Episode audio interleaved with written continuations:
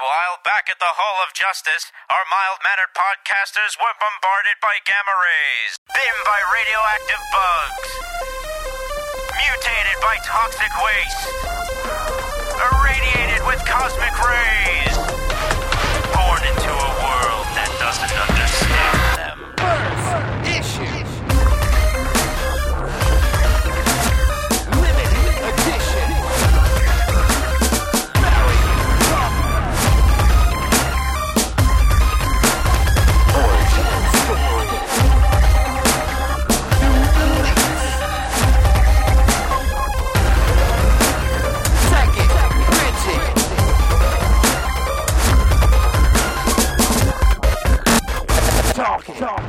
It is Wednesday, March 21st, 2012, and you are listening to the Talking Comics Podcast. I am your host, Bobby Shortle, and I am here with Steve Say, Hola. Bob Reyer, I was going to say that. Hello.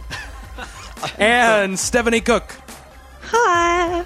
See, she's in with the plane hi. Yeah, I think so. See, it was good. I shouldn't have planned so No much. you shouldn't. No. Well, you got thrown off. You planned to say hola. He said hola. Then Well- when you then you look like the person who's unoriginal. Opa. Moving we'll be, on. We'll be telling everyone hellos of the world. Every week. Ciao. Ciao. Aloha. Aloha. Nah, nah, you gotta save them. You gotta save them. So, oh, oh, for, for Save for weeks. next time. I, got, I got you. I got you. We'll make sure that I'll ask him every week what he's going to say, and then I'll tell you on the sly, so you can say it before And him, ruin it, yeah. Nice. and then ruin him. nice. I'll have to learn Portuguese or something. It's true. I gue- It's probably close to Spanish, I would assume. Uh, more irregular verbs. Ooh, look at that. But hel- hello is not a verb, though. The way I say it, it is. This is, I, this is I hello, fascinating. I helloed you. um, so you are listening to Talking Comics. We're going to talk a bunch about comic books. We have some really cool books to talk about today. We have Saucer Country, that Steve's going to talk about. We have a little Batgirl, a little Batman and Robin, and a little Ultimate Spider-Man. Um, before we do that, though, this weekend was St. Patrick's Day, God, yes. and I went to I went to Beantown. I went to Boston, um, and it was a good time. We went to the parade in Southie, Uh-huh. and that was crazy. I mean, to be fair, we were at the parade for maybe 10 minutes. And the rest of the time, we were drinking copious amounts of alcohol at um, a friend of mine's actually old apartment. Um, she's still really good friends with her roommate there, and he throws a big party every year. And he actually brews his own beer. Perfect. And it was delicious beer, too. It was, it was really awesome. But the party's, I mean, you know, it's, the party starts at like 9 a.m. because the parade starts at like, uh, you know, noon. And then you're done, you're wasted by, you know, one. And you're, you're home by five. And it's wonderful. Nice. Um, we actually started drinking. We woke up at around eight and started, Started drinking again? Bailey's and coffee. No, no, that, that morning. Oh, okay. We had Oh, Bailey's and it 8 coffee. p.m.. no, no, no, yeah, no. And we had Bailey's and coffee that morning before we went to the party. Um, but we brought a whole bunch of beer there, and then this before he realized he was bringing his own beer, and you know he doesn't really want a case of Miller Lite in his in his apartment. No. Um, so we were like, "Hey, do you want us to leave this here, or if you don't leave this here, we'll, we can just take it back with us?" Um, and my friend uh, Bull Brad, who used to be on the show as I was going to visit, lives about like probably like 30 minutes away by all sorts of transportation from this apartment. And he's like, "No, no, take it." He's like, "I don't want it here anyway." So we took it. It wasn't open. The handle was a little bit ripped. We finally get to the subway, the T in Boston, and this cop go like first of all takes away one of our like 12 pack because it was the 12 pack was open and missing a beer so he's like, you can't have an open pack on the on the train What? doesn't make Really? any sense Yeah. doesn't make any sense at all because none of the beers were actually open but uh, the St. Patrick's Day is not the day to argue civil liberties with a Boston Yes. police officer. So we just left the open 12 pack. We had sold the, the Miller Lite one, which was closed. The handle was slightly ripped. The guy looks like, okay, fine, go. So we're, when we get down to the platform, and once we're down the platform, there's, uh, there's another cop who literally takes it out of uh, Brian, another former show member's hands, um, and says, "You can't. You're not, there's no way you can on that man. There's no way." wow. And he's, "It's not open." And he goes, what, "What's this?" He goes, "The handle's ripped." He's like, "There's still 18 beers in here. There's no, no when they were open." He's like, "No, sorry, man, sorry." He and he puts it down literally on like a stack of like beer that he had that they had That will keep all- the all station house. them. Yeah, keep Yeah. the station out drunk for the next week. Yeah. And it was really angering, right? But there's but there's like thousands of people, hundreds of people in this T stop, and it's like we- we're not going to argue. I'm not going to sit there and get in trouble with the Boston Police Department. Don't want to be the white Rodney What kind King. of beer was it? Miller Lite. Then Let 'em have leave it. man. Yeah. Yeah, but Exactly. here's the thing: it was Sunday, Blue liquor laws. stores aren't open on Yeah. Sundays in Boston, and you can't mm-hmm. buy beer at grocery stores in Massachusetts. I would rather die of thirst. Okay, fine. but I wanted to have a beer when I got back to Brad's Yeah. apartment, and I couldn't because they took literally 30 beers away from us. Oh my oh, god. That's the worst. And I would just left it at the party. If Yeah. it- If, Yeah. if I had known that was going to happen, I, I- at least it wouldn't have gone to waste. Somebody would eventually drank it. You know, Somebody well, somebody eventually will did. eventually drink it. It's just going to be the police. It's true. Yeah. Well, somebody I liked would have eventually drank it. But you also want to argue because it's possible, and I'm not saying this is definite, that there was other things other than alcohol imbibed at the party. Ooh. So you don't want to get into discussions with police officers when there's a chance of serious trouble. Yeah, don't take away my absinthe. yeah. Well, no, there was actually there was absinthe at the party, but I didn't have any of it. You should have. It's I was already pretty wasted, Yeah. Uh, so I didn't really want to get into that. Wasted like how I got on your birthday last year. This past time, Were you? Were you? dude, I was. Were you? Oh god. I couldn't tell that. oh, never again. I knew that you, you Sake got sick on the home, right? Oh, yeah. yeah. Well, they were squirting sake into our Yeah. mouths, which was ridiculous. It was much more. Karen asked me before, she's like, "Are you gonna get really drunk tonight?" I was like, "No, I don't plan on getting really drunk. You know, the comfortable drunk." And this guy just kept squirting sake into my mouth, and and I was like, "I'm sorry, that's not my fault." I was I, I was really drunk. I was so annihilated that night. It was pretty bad. It was a great night though. Yes, it was. Um, but did anybody else do anything for St. Patrick's Day? I watched Leprechaun 4 in space Nice, and drank whiskey and painted my house. nice. Yes. More productive St. Patrick's Day than I had. I played a lot of video Yes. games.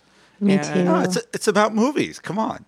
Um, Bob, did you do anything special? I watched a movie that Steve uh, uh, clued me into, Secret of Kells. Oh, you Oh my watched god, that for- so good. Yeah, watched that. And, and of course drank. And and the first movie I have memory of seeing is an Irish monster movie called Gorgo. I've heard of that Mm-hmm. before. It's a it's a dinosaur movie. And the backstory is this: the guy who directed it also directed the Giant Behemoth and the Beast from Twenty Thousand Fathoms. And at the premiere of Behemoth, his nine-year-old daughter says to him, "Daddy, how come the monster always dies at the end?" Ah, a little light goes off, and the director says, "The guy's name is Eugene Lourie." Makes this movie Gorgo. They find this monster off the coast of an Irish island, capture him, bring him back to London, and put them in a zoo. And they're going to make money on this. There's a problem. The scientists show up and tell the guys who captured the monster, oh, by the way, what you have is an infant. What do you mean it's an infant? Well, and they pull out a chart. You know, scientists have charts. Oh, yeah. Here's here's the infant. Here's the adult. It's 200 feet tall. It shows up in London, wrecks the place, Oh, I want to see this. knocks down the Tower Bridge, Big Ben, takes the baby, and goes home. That's my movie. Yes. Very That's- nice. That's my movie. Yeah. I'm gonna watch Happy that. ending. if you're a monster, anyway. How about you, Steph? What was your St. Patty's? Ah, Do I you went remember? to some friends. I was, and uh, we played rock band, and uh, I, I- I haven't drank very much for the past year or so, being in PEI and living in the middle of nowhere. So my tolerance is Making low. up for lost time. so so. So when I say that I had like five beers, that's already like, you know, woohoo. On top of tequila shots, am I right? yeah. Wow. And, uh, like we there was a few of us there and then there was only four of us doing tequila shots and i thought i only did like three tequila shots maybe and it was mixed with orange juice too so you know it's like only kind of like half and half and when i woke up the next morning like it was a big tequila bottle and there was only a quarter of the bottle left oh like there's no way like we all did shots at the same time and there's no way that just, when the like, when the worm shots- starts speaking to you halfway through the night, that's how you know you need to stop. Yeah, when it turns into Alice in Wonderland and the caterpillar. Yeah. Uh, but we played rock band. I busted out my singing voice, which only happens with tequila. So you know, it Well, was. what was your, what was your big hit? yeah. Um, what did I sing? I, see, I don't even really remember. Don't stop believing. Nah, it should have been U2. Come on, on St. Patty's Day. Well, me and my friend Amy, we busted out some Disney tunes while like the guys were all Disney rock band. and so we no, well they have Disney Sing It, which is totally in storage right now, and I'm bringing it over next time. But we just kind of got like All the guys who want to sidetracked get and down on that. we're- Riff we're raff, singing Disney tunes. Scoundrel, take that. All right. Just a little snack, guys.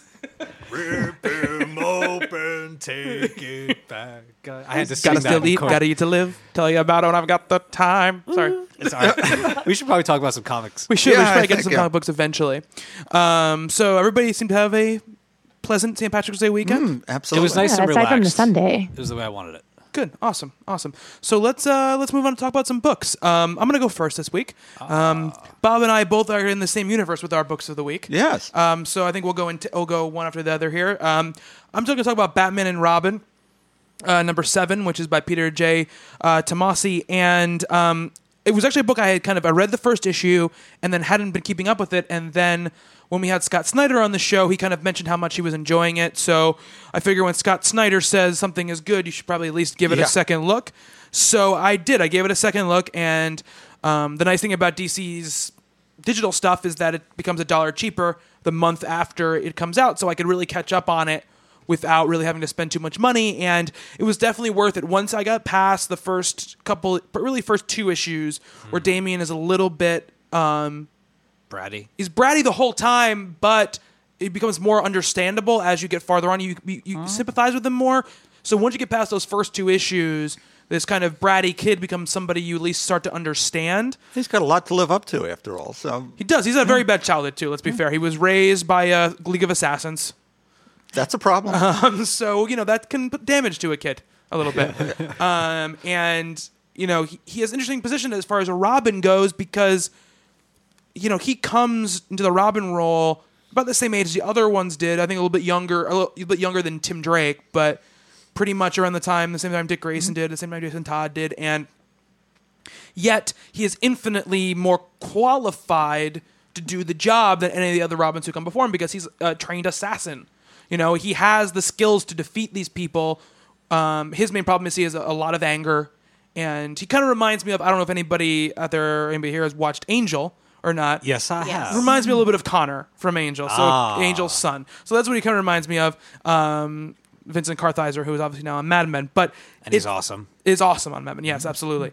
Um, so he reminds me a little bit of that. Like he's he, he defaults to what seems like whiny because he's had uh, um, he kind of conflicts with Batman's whole "don't kill anybody" ethos, right? Um, the the story of Batman and Robin so far has been this really interesting story where this guy, this villain, Nobody, his name is Nobody, who is Henry Ducard's son, i- who knows who Batman, he knows Bruce Wayne is Batman, and he has come to Gotham to kind of he's been killing Batman Incorporated members uh, overseas, and now he's come to America to kind of get rid of Bruce. He Hmm. thinks that uh, Bruce has lost his way as far as what the, the, the ideals are and what the plan is, and he also is jealous of Bruce because uh, Ducard's father, you know, Ducard of Yeah. you know Batman fame, kind of loved Bruce more than he loved um, his own son. So he has a problem with that. Um, this really plays heavily on the the idea of uh, Damian kind of getting tempted by Ducard to betray Bruce and kind of, um, and it also tests the Batman not killing anybody. How far does that go? Sure. You know, if you mess with and try to harm his son, is he going to be able to keep up this kind of um, this this ethos that he has? I don't want to get too much into spoilers of the book because it, it, it, going into spoiler. This is kind of the end of the arc, so it, is really tough to talk about anything in this book without spoiling stuff that's happened beforehand. I will say that it's really powerful writing really interesting writing, and um, the Patrick Gleason, who's the artist, really knocks it out of the park. It's it's an amazing looking book, and I showed you guys a couple panels before, but you know, it's just the colors pop, and you know, it's got Yeah. interesting, you know, uh, with uh, pages a lot going on, but they're never busy. They never feel overwhelming, and it, it's interesting because it feels thematically. It seems like it's grown thematically to really feel like it's part of the same universe as Snyder's Batman. It's not as Snyder has this kind of like easy genius about him that he, you know, the way he constructs plots, and it's not at that level, but it's really good comic book storytelling, and it's really interesting to read the story about these characters who are so different who need to work together. And he does a great job of always finishing off his stories, but then starting another story at the end, which is, which is like a panel or a line. So it makes you want to read the rest, but it leaves you satisfied. So it, it's been a really good run. I, I think, and, and it's only gotten better. I'm gonna, So I'm gonna throw that in my uh, to read pile for when I get home. So I'll, I'll do that and I'll do Carnage. yeah, tonight. Carnage has been really good too. It's a beautiful book to look at. Um, if you if you can't like stand the idea of like the symbiote people, then you might have a problem reading it. But I love that stuff. yeah, but it's got it's got a great art and it, it's a really cool book. That's, that's I brought that up. But The symbiote people? I'm lost well, here. Carnage and Venom. oh, and okay. th- th- there, those there things. isn't a whole race of them or anything. There's though. not a race of them, but there's there's several symbiote creatures out there. Um, but anyway, Batman and Robin number seven is an awesome book, and if you haven't been reading it, you know you might want to wait for the trade because the trade should probably be out pretty soon. Um, but it's a great run, and if you can get past the first two issues where Damian is a little bit difficult to deal with, and if you can, I know some people have trouble dealing with the whole Robin thing in general. That he takes like a young boy out with him to fight crime, you know. But this, at least, I think makes sense because Bruce's thing is I'm not going to be here forever. Somebody has to take over for me, and the logical choice is going to be my son. And the other also thing is no more than that is if I don't train this kid, he's going to become like a crazy murderer, you know? Yeah. So I, and I need to Stabby, stabby. exactly, and I need to let him get his aggressions out in a way that's not homicidal. Hey, not counting Dr. Wortham, it certainly worked. Look at Nightwing. Yeah. You end up with a great character and it all made sense and just mm-hmm. had to give it the time Yeah. let his plan work itself out. Yeah. He's Batman. He'll figure it out. Yeah, absolutely. Um, but I think it's a great book, and everybody should be reading it. Okay. Bob, what about you? Uh, well, I also have something in the Bat universe, but I do want to mention one thing first that we both enjoyed quite a bit, which is Fantastic Four 604. Ah, yes. where Jonathan Hickman ties up years worth of storylines in a satisfying package that doesn't feel forced, busy, rushed. Um, the characters are spot on target. Johnny has grown so much under his leadership here. Just, just from FF 600 to now, great epic storytelling. And I, I'm pretty sure you feel as I do with this one. Yeah, I, I read it actually on the bus to Boston, and it's it's it's really cool because I've only been reading it since 600. I haven't been reading it for all Mm-hmm. these years that he's been running it, but it has these huge, big ideas happening, and it has all this stuff that I really don't know that much about, which is Celestials and Galactus. yeah, and, Celestials, Galactus, even Reed and Sue's kids, and like this the the League of Reeds or whatever. It's Reed's all this dad, yeah. crazy big stuff that's happening. But like all great science fiction stories, it feels important when you're reading it, and the kind of crescendo of everything, the reason why um, Reed's uh, Franklin is fighting, and all of these things is big and powerful and emotional and very real feeling. and very personal. Yeah, when very we get personal, to the end yes. because you, the last couple of pages, yeah, it's the family story that the Fantastic Four should be. right. We're back to yeah, it's big but little at the same time. Yeah, I'm really sad he's leaving. it was great though. I mean, Yeah. it, it, and it. I know you said tied together three years of storytelling. It also tied together just since 600. It tied all these threads up in a very satisfying way. Um, so I, yeah, it was really it was really great. And I actually read the Fantastic Four number one uh, from that Fantastic First book. Oh, okay. You got me. It was And? interesting. It was there was like I, I I didn't know that the whole thing was like Reed's like I'm gonna put this smoke signal up in the air. It's the Fantastic Flare. Uh, yeah. And they're like, I must go. This thing I had to do is now r- r- now here, and it's just this very weird. Like I don't know. It, it just because it's so different than what I know of the Fantastic Four, where they all live together in this one place and all this other stuff. You know, so it was interesting though. to- You know, you the thing was then that was so different from everything else coming out. Mm-hmm. The, the thing as a sort of monster hero, the, the- Yeah. what what they attempted there was very different. As you, as you move forward, you'll see it, it it turns into the book you expect. Right. Eventually. It's funny though because like Ben Grimm's in a jewelry store trying to buy jewelry at the beginning, and then there's like, oh, he sees a flare, so he doesn't just walk out of the store. He like throws off his cape and he's like, "I'm this huge monster," Why must they make doorways so narrow? Is Yeah. the exact Yeah. quote he smashes. and then he like doorway. rips open the ground and like jumps into the ground. Well, ground. they're shooting at him with machine guns. I What's know. his- he's a monster. Um. Anyway, But I like what I did like about it. Real quick, this is Yeah. crazy to talk about this book, but um, the Spoiler storyte- alert. The storytelling is interesting because they start out in the present and then they, then they do a flashback. Yeah. it's it's cool. It's cool storytelling. But anyway, um, Fantastic Four six hundred four was really good. Hey, Good. Steph, you still with us? Hey, hey. Hey, Oh, you there. You should we're, read- you we're should both read- so quiet. I know. I You should read I'm that gonna have to read Fantastic Four I just have- for the I sole have the- purpose I that I, have can these- jump in I- on all yeah. these conversations. Oh, I have all these things, but I haven't read them yet. I have that too. Oh, yeah? I have 600 to 604. They're really good. And if starting at 600 to go to 604, you can read them and be invested. You'll be fine. You'll be fine. Yeah, absolutely. Um, it's But the real book of the week for Yes, me this is, I've read. is also in the Bat, Batman universe. It's Batgirl number seven. Okay. Which was the only one of the new 52 books I picked up, and it was solely because of Gail Simone, the writer, mm-hmm. Mm-hmm. who was doing Birds of Prey from all the way back at issue 56 and certainly has her mitts into this character of Barbara Gordon. Now, she caught a lot of grief with this book when it came out because now Oracle is going to be out of the wheelchair and walking around. And she caught grief from Disabled Americans Act and all sorts of people who you took our hero away. Mm-hmm. And she said, "No, someone, eh, someone else will do this and will really foul it up. I'll do it and I'll, I'll make it work." And it, it took to here, maybe to get to, because what seems like a regular superhero chasing villain story around here turns itself around into the wounded Barbara who sort of doubts why she's a hero again, why she's walking and other people can't. Ends up with Black Canary back in the book, uh, a little tete a tete where she needs to hit somebody and decides that, well, she'll just go after her friend uh, Dinah, which doesn't go quite the way she would expect either. She gets her butt kicked. But it, it puts her back on track and she rediscovers the person inside that she had been before. It's and, and you end on a nice little twist. We've got a neat set of art here. We have two different artists, and I'm going to mangle these names unless Stephanie you'd like to help me mangle them. You can do it and then just attach my name to it. Okay. I'll step me these up.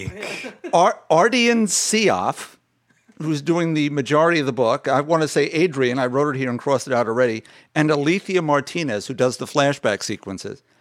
Um, evocative, moody, action-packed, great covers. Steve put it on, on his Yeah. covers of the week here, and great opening splash page on top of I it. love that first Just page. It's awesome. just a neat little book. Uh, I know this isn't one of the big 52s.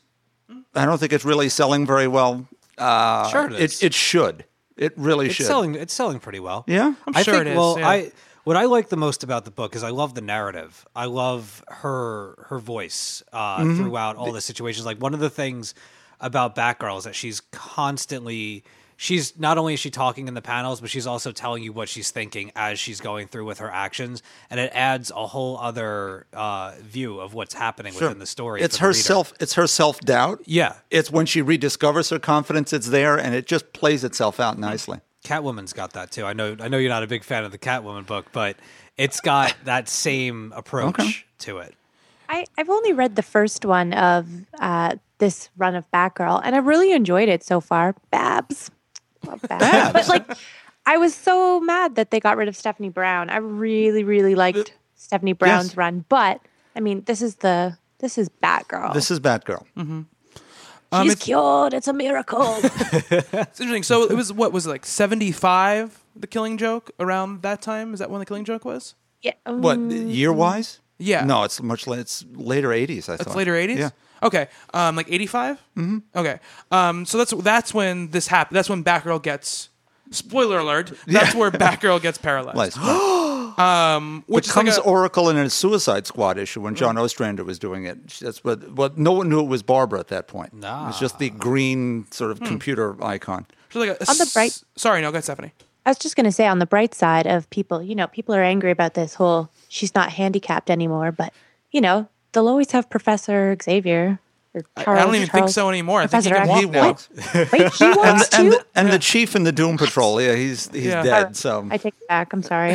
Okay. Daredevil's blind, you know. fun. true. It's true. Daredevil is blind.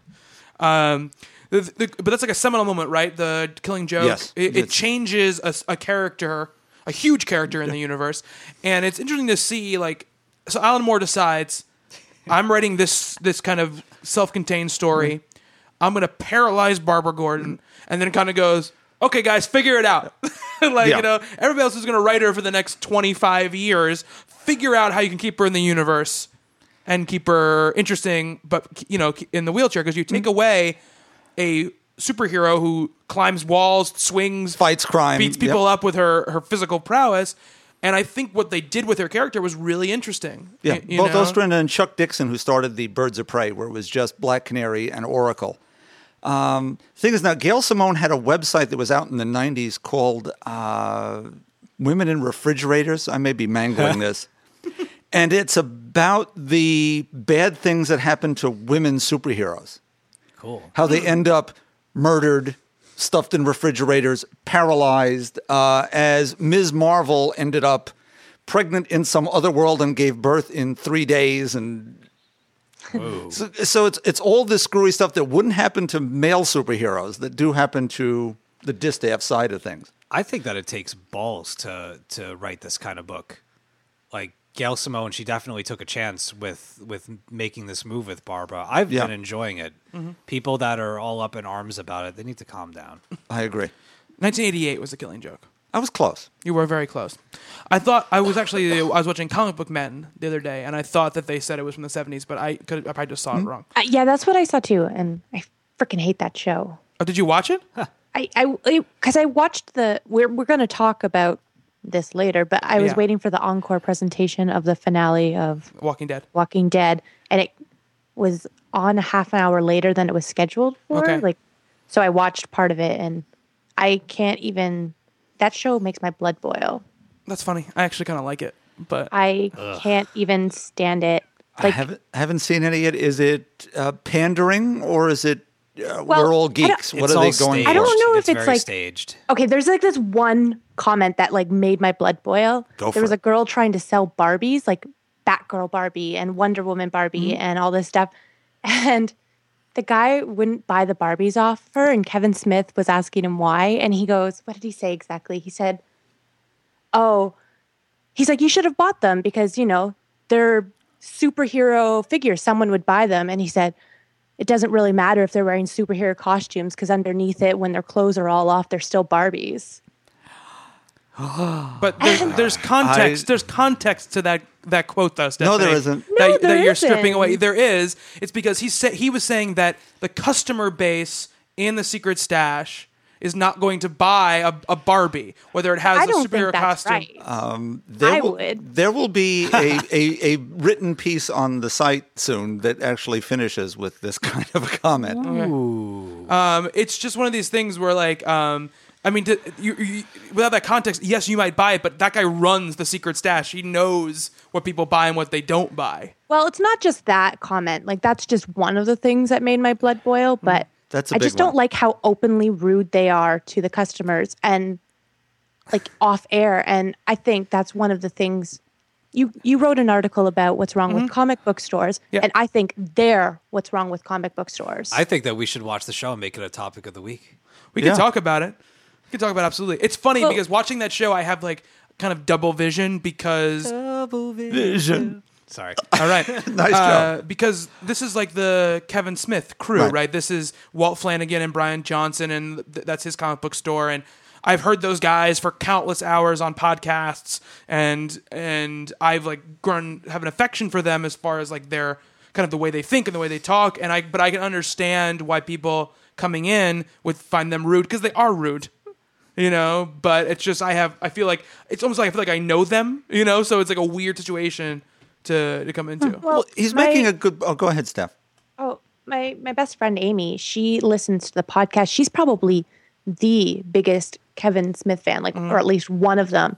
And like we were talking about the show yesterday and she has lost like almost all of her respect for him because of this. Like she I mean, she still loves all his other stuff, but mm-hmm. Neither one of us can fathom why he would have gone ahead and you know, did made the show. It's just I mm. Okay. I hear the anger in your voice. Well, it's just like I don't think it's helping comic book stereotypes at all. It's just making things worse to me. Like it just yeah. I I, haven't I seen a think that single it episode yet. I gotta catch this. Well, when you want to be inclusive, when you like years and years ago in the 50s, 60s, 40s, whatever, girls read comic books. There were comic books for them. They read female superheroes. There was Mary Marvel and Wonder Woman. Those all sold. That has changed. The point he makes about Barbies, um, when they box together action figures if there's a female figure, there's one to a case instead of the 12 there are of all the guys mm-hmm. because little boys don't play with little girl mm-hmm. superhero dolls. Right. Yeah. So he's right, but is is that something you say out loud in the store to the customer? That's just bad public relations and bad retail. Right, but also it's a television show that's meant to produce drama because if they were just all nice to everybody, wouldn't be in a very interesting television show to Well, watch. at the same time, too, I know we're getting into this a lot. It's okay. but, It's all right.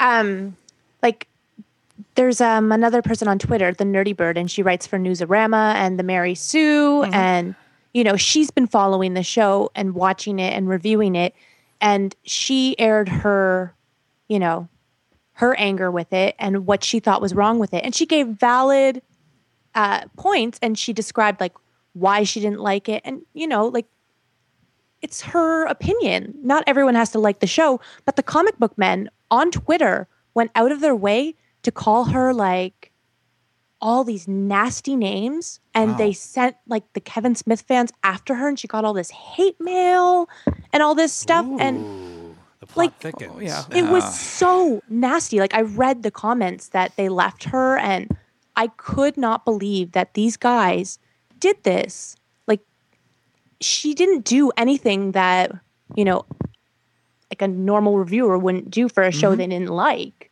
Mm-hmm. And they went out of their way because it was a she to like completely ream her out. And I could not believe it.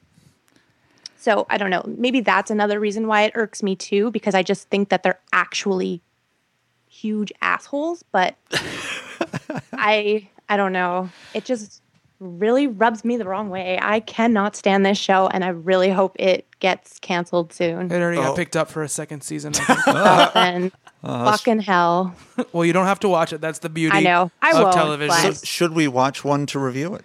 I think I've watched all of them, so I could talk about it for a day. If you I've want been me to, hearing but- about it for weeks. I haven't seen it yet, but I've been hearing about it. Now I now I want to I want to know. I, I I would watch another show like if we could all. We can do that. We can absolutely do that. Yeah. Um, and then we could send it to him. yeah, that's uh, yeah. Yeah, and then they'll yell at me. So anyway, read Batgirl number seven, Yes. and, uh, and the moral and, of the story. The moral of the and- story. and exactly. don't read the newest Avengers. It's terrible. Okay. Okay, All right. Saucer. No, let's go to Stephanie. Let's go to first. Ste- yeah. I, Stephanie. I, She's ladies, ladies exercising. first. Go She's ahead. been of this talk. We have to respect the ladies. Yes. Here at Talking Comics, we respect All ladies about and respect. boobs. So when we're not making fun of me for Polar Bear Internet and Exactly. we're Or for messing words. upping. But that has nothing to do with your sex, Stephanie. That's true. It's just because I'm a fool. It's because you're Canadian, that too. which is so much worse. yes, so much worse. Oh, ouch! At least I Um, get like wah. health care. It's true. Oh, good shot. Truth. It's all you people dying for Very nothing that are screwed. Yeah. um, so Stephanie, what is your book of the week? My book of the week is Ultimate Spider-Man number one. Oh yeah. So I, I this came out late last year, I believe. Bobby, you know? yeah, yeah, September-ish, yes, yeah, right? yes, yes. Yeah. Okay. So um, it was written by Brian Michael Bendis and with art by Sara Pichelli. And um, basically, this is like a new Spider-Man story uh, who that's focusing on the character of Miles Morales. Morales. Morales. Morales. Morales. Morales. Morales. Your And, your master of Spanish last names is amazing. Uh, I took French. You guys took Spanish, so I deal took with Italian. All right. it. And uh, is he? I'm, I'm gonna just ask because I don't want to make any is- he assumptions. is I don't black know. and he is Hispanic. Hispanic. He's He's, black. he's both. Yeah, he's, he's- black and Okay. Hispanic. Okay, so um, basically, this story is it's he's in the midst of trying to get into a good school, and a few events take place, and he winds up like Peter Parker getting bit by a spider, which ultimately changes Miles. Um, but if you're familiar with Brian Michael Bendis, that one event, like where he gets bit by the spider, is like the last page of the book. Mm-hmm. Yeah. Everything mm-hmm. else mm-hmm. is just building up to what's going to happen, and you're learning about Miles and his family, and getting a little bit of a backstory that's not. There's there's not a lot of giveaways to it. There's just sort of subtle hints, but um, it's basically just building up his character, which is what Bendis is typically known for. Correct? Yeah, absolutely. I mean, there was a lot of criticism when he first started the first Ultimate Spider-Man, mm-hmm. because it took. I, I think it was if it was not a whole issue, it was two issues for him to become Spider-Man, and people kind of. You know the, the kind of the set of people who want that storytelling to come out like with a bang initially, get kind of upset. But I think it's his biggest strength is when he kind of takes his time in, in establishing the character because a new it's a new character. It's not Peter Parker, you know. So I'm about to go on a rant. Um, it's what they now call decompression, the whole idea of pulling the storyline out f- further and further like this. Um, someone made the point recently if you look back at Amazing Fantasy 15, it's the first Spider Man story, there are two other stories in the book. Spider Man's origin takes 11 pages. And it's all there. I would challenge you to find me something that's missing in the 11 pages. Yeah, but Are if- we now writing to the trade? Let's just keep But correct me if I'm wrong, Stephanie. Let me ask you a question here. Mm-hmm. Do you think it that um, it taking so long for him to get bitten, basically the whole issue, do you think that's a negative or a positive for the book? Um, I, I think it's a positive because for me, like, I mean, we all know I, I haven't read really a lot of Spider Man in my time, but I know all about Spider Man from, you know, the movies, reading about it, mm-hmm. and this and that.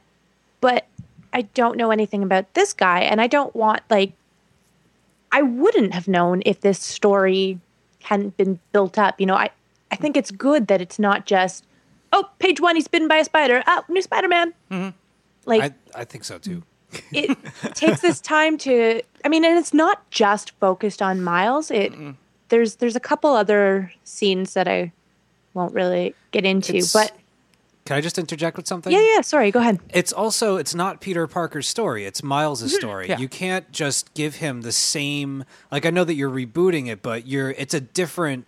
He mm. takes over after Spider-Man dies. Yes. Spoiler alert. It's not a spoiler alert. All right. The, li- the literal name of the comic book was the death of Spider-Man. so- Right. okay. So, but that's like my point being is that if it takes an issue, first of all, the the issue until he gets bitten by the spider is all character building. Yeah, absolutely. Mm-hmm. And it's great character. I I've read. I'm all caught up. Me I too, think yeah. maybe maybe the last issue, the newest one. Um, I didn't read, but I love it. Mm-hmm. Yeah, I me think too. it's awesome. And um, Pichelli's art is amazing. I don't know why. And she's they- back now. She's back. She's back. Thank God, because when they changed it, I was devastated. Yeah. But she's back. But anyway, mm-hmm. um, you, I, I want to to get to know the character before we get to. I already know that they're going to become Spider Man. Mm-hmm. I want to get to know the character mm-hmm. before I even know that they're worthy of being bit by the spider. Right. i i think so too like i mean and i, I just i thought it, i mean they don't give you a lot about him but it just did a really good job of sort of introducing his mannerisms and mm-hmm. like just kind of what he's going through right now and there's lots of hints that he kind of has a hard life and he wants mm-hmm. to get away from it and I, I like that sort of subtlety to it and i think it's going really interesting places i mean obviously it has if you guys are still Yeah. reading it but for Yeah. me reading number one i'm sorry was- No, no. I just I'm like he's a kid. Mm-hmm. You know, he, he, is. really young Yeah, he is a straight up kid, mm. and they they let you know that. Like the reason that he doesn't get bitten until the last page is because they're telling you like this is a child, mm-hmm. and this child is going to be gifted with Spider Man's abilities. Right. Holy shit. Yeah. He's but got. they're like- not oh, what's- sorry what's that? sorry sorry i was going to say they were just not quite the same abilities No, they're though. not quite the same. no, they're not. But it, Yeah. well, it's a variation. But Yeah. You know, I, I, I, I, one of the better characters, or one of the best characters in it, is his best friend. Mm-hmm. yeah. who is like you know once he gets bitten and such he's psyched mm, Yeah, he's really excited and about it's it. and it's a fun character Yeah, he's very. The, the cool thing about us too is they paint is is that the Miles Morales story doesn't start after Peter is dead. It starts before Peter's dead. So th- there's this, and it, it paints the it, it it goes along with that backdrop until a couple issues in, mm-hmm. where then we see Peter die, and then which kind of begins really the origin of Miles as as Spider Man. You know, and it, I the thing I love about it is that the thing about the Ultimate Universe with Spider Man is that Peter is also a kid. Mm-hmm. Peter was also a kid when he becomes Spider Man. It's not like it is now an mm-hmm. amazing where he's you know twenty something year old mm-hmm. guy. He was thirteen or whatever when when Bendis started Ultimate Spider Man or around that age. Um, so it does really press this whole what would happen if this kid had to do all these things, but he still had to deal with being a kid, you know?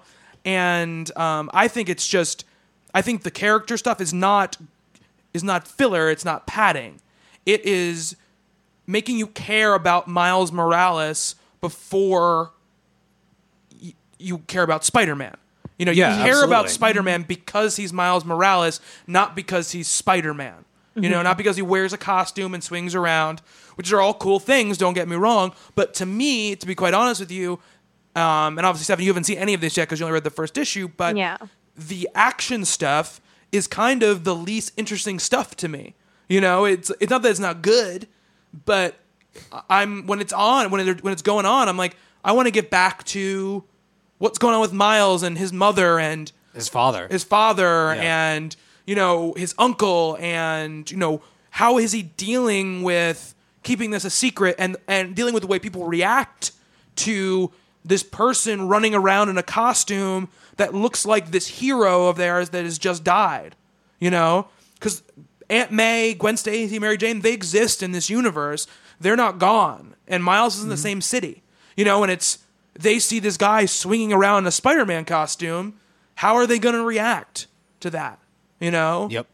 um, like there's this great moment later on and where this last page of a book and i won't say what character it is but this character kind of confronts him while he's swinging around and is like what the hell do you think you're doing Oh, I remember that. Yeah. you know, and it's just a great moment, you know, and I, I absolutely love it, and I'm so glad that you brought it up because I don't think we've really talked about it yet on the show, and I'm so glad you picked it as your book of the week. So I yeah, like I mean, I've been hearing so much about it, and again, living in PE, I, didn't have like a lot of access to as many comic books as I would like to have, and I, I this is something that I've been wanting to check out, and a universe I've been wanting to dive into, and I thought this was a really great way to. I mean, I want to know more about Peter Parker too, and his run of stuff, but mm-hmm. I'm really digging this story, and I like where it's going, and I.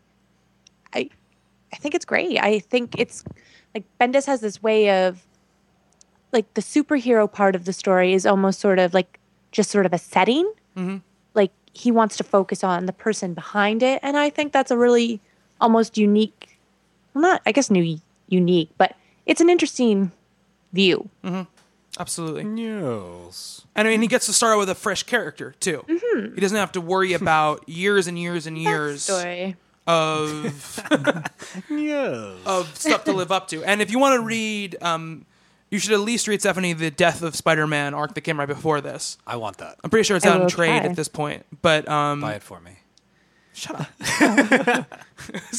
so, uh, Seven, you have anything else you want to say about Ultimate Spider-Man, Ultimate Comics Spider-Man number Yes. one? I, I, I know this is like the silliest thing, but I totally got a kick out of like how they kept referencing the number 42. Yeah, yeah, yeah. Just the meaning of life. What is- Anyways, what does that mean? What am I? What, am I missing? It's one of the. Hitchhiker's Guide to the Galaxy. Yeah, Oh, I've never. Okay. it's the also meaning a, of life. yeah, it's also a number in Lost. Oh, so it is. But- But what? That's the answer. What was the question? Do you remember? Wait, what was the meaning of life? What? Well, th- that's 42. But the question was, what is six times nine? That's Yeah. pretty funny. All right, so um, Sorry. Sci-fi humor. Wee. So we're gonna move on from our superhero books. Steve, you're gonna talk about a new Vertigo book that came out. Yes, I am. Uh, Paul Cornell and uh, art by Ryan Kelly. A book called Saucer Country, number one. You're still holding your. I don't know why. I don't know And why. like you're like presenting an invisible something to yeah, me. I was reaching out my hand. I was like, "Steve, you talk," and I reached out my hand to him, and then I just left it there because my brain started. I started like paying attention to what you were saying, Yes. so I stopped focusing. All right. Well, I'll down apparently, in this uh, Vertigo book, we are at the point in our human evolution where we might be able to accept a uh, divorced Hispanic female presidential candidate. Wow. wow. Awesome. Um, now, what I liked the, the setup of this is is um, this governor whose name is I love I absolutely love her name is Arcadia Alvarado. I think it's a very strong female comic book character name. She wakes up in uh, like uh, by like a cliffside, and she has her ex in the car with her. They've both just woken up she's all disoriented and she's having these like flashes of being um being abducted by aliens she doesn't know what's going on. She shrugs it off because she's got a big day tomorrow. She's possibly going to be or is going to be announcing her candidacy for the uh, president of the United States. All of her, there's a lot of characters in this book, and even the inconsequential characters are personable and likable. Like her her secretaries and the people that are helping her with her campaign. Like at this stage of the game, they're not even important, but they're they're fun to read. Like I, I actually like like her her assistant or PA or whatever the hell uh, this guy is, but he's like warm. I don't know how else to say it. Like you could tell that there's like a history and a friendship there. Um, so that's really cool. And perhaps the coolest part about Saucer Country is that I, it's about aliens, and it's about as traditional aliens, like fire in the sky kind of aliens, where you know green or or pale Martian like things with the big almond eyes, little mouths, and stuff like that. Reading a lot of superhero books and seeing, I mean, everybody's from space and all these mm-hmm. intergalactic Yeah, yeah, yeah, things that are mm-hmm. coming out and all these tentacle beasts and mm-hmm. stuff. It's really cool to kind of revert back to like an X Files approach to alien comic book writing. And if you think about it like conceptually, how I mean, it's only the first issue for me. I've read it three times. I I thought it really entertained me. It pulled me in. I definitely want to see because you would imagine that if she's governor and she's running for the presidency, obviously she's going to become the president. Mm-hmm. It's just you know, Right. Duh. Mm-hmm. Mm-hmm. How cool would it be to have the president of the United States know that there was going to be an invasion? Mm-hmm. And they're the ones receiving the messages. They're the ones that are like, the alien is mm-hmm. like, you belong to us. And soon you will find out exactly what I mean by mm-hmm. that. And the person who eventually ends up being the leader of the nation is in on this impending invasion and can actually be in a position to prepare the nation for intergalactic war. Or be the interstellar Benedict Arnold. Yeah. Yeah. Or be be the conduit or or be like the the tool that that gets them the in and they take over. Whatever whatever it ends up being, the issue number 1 gives you enough like intrigue and enough mystery as to where the story might go that by the end of the third page uh the last page, it was ju- I was like I wanted issue number 2 right away.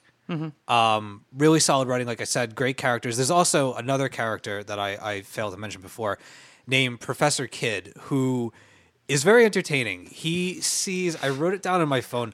He sees basically when he's talking to people. The, do you remember what it It's the couple from Voyager 10 that they were on the satellite that got sent out, the space probe.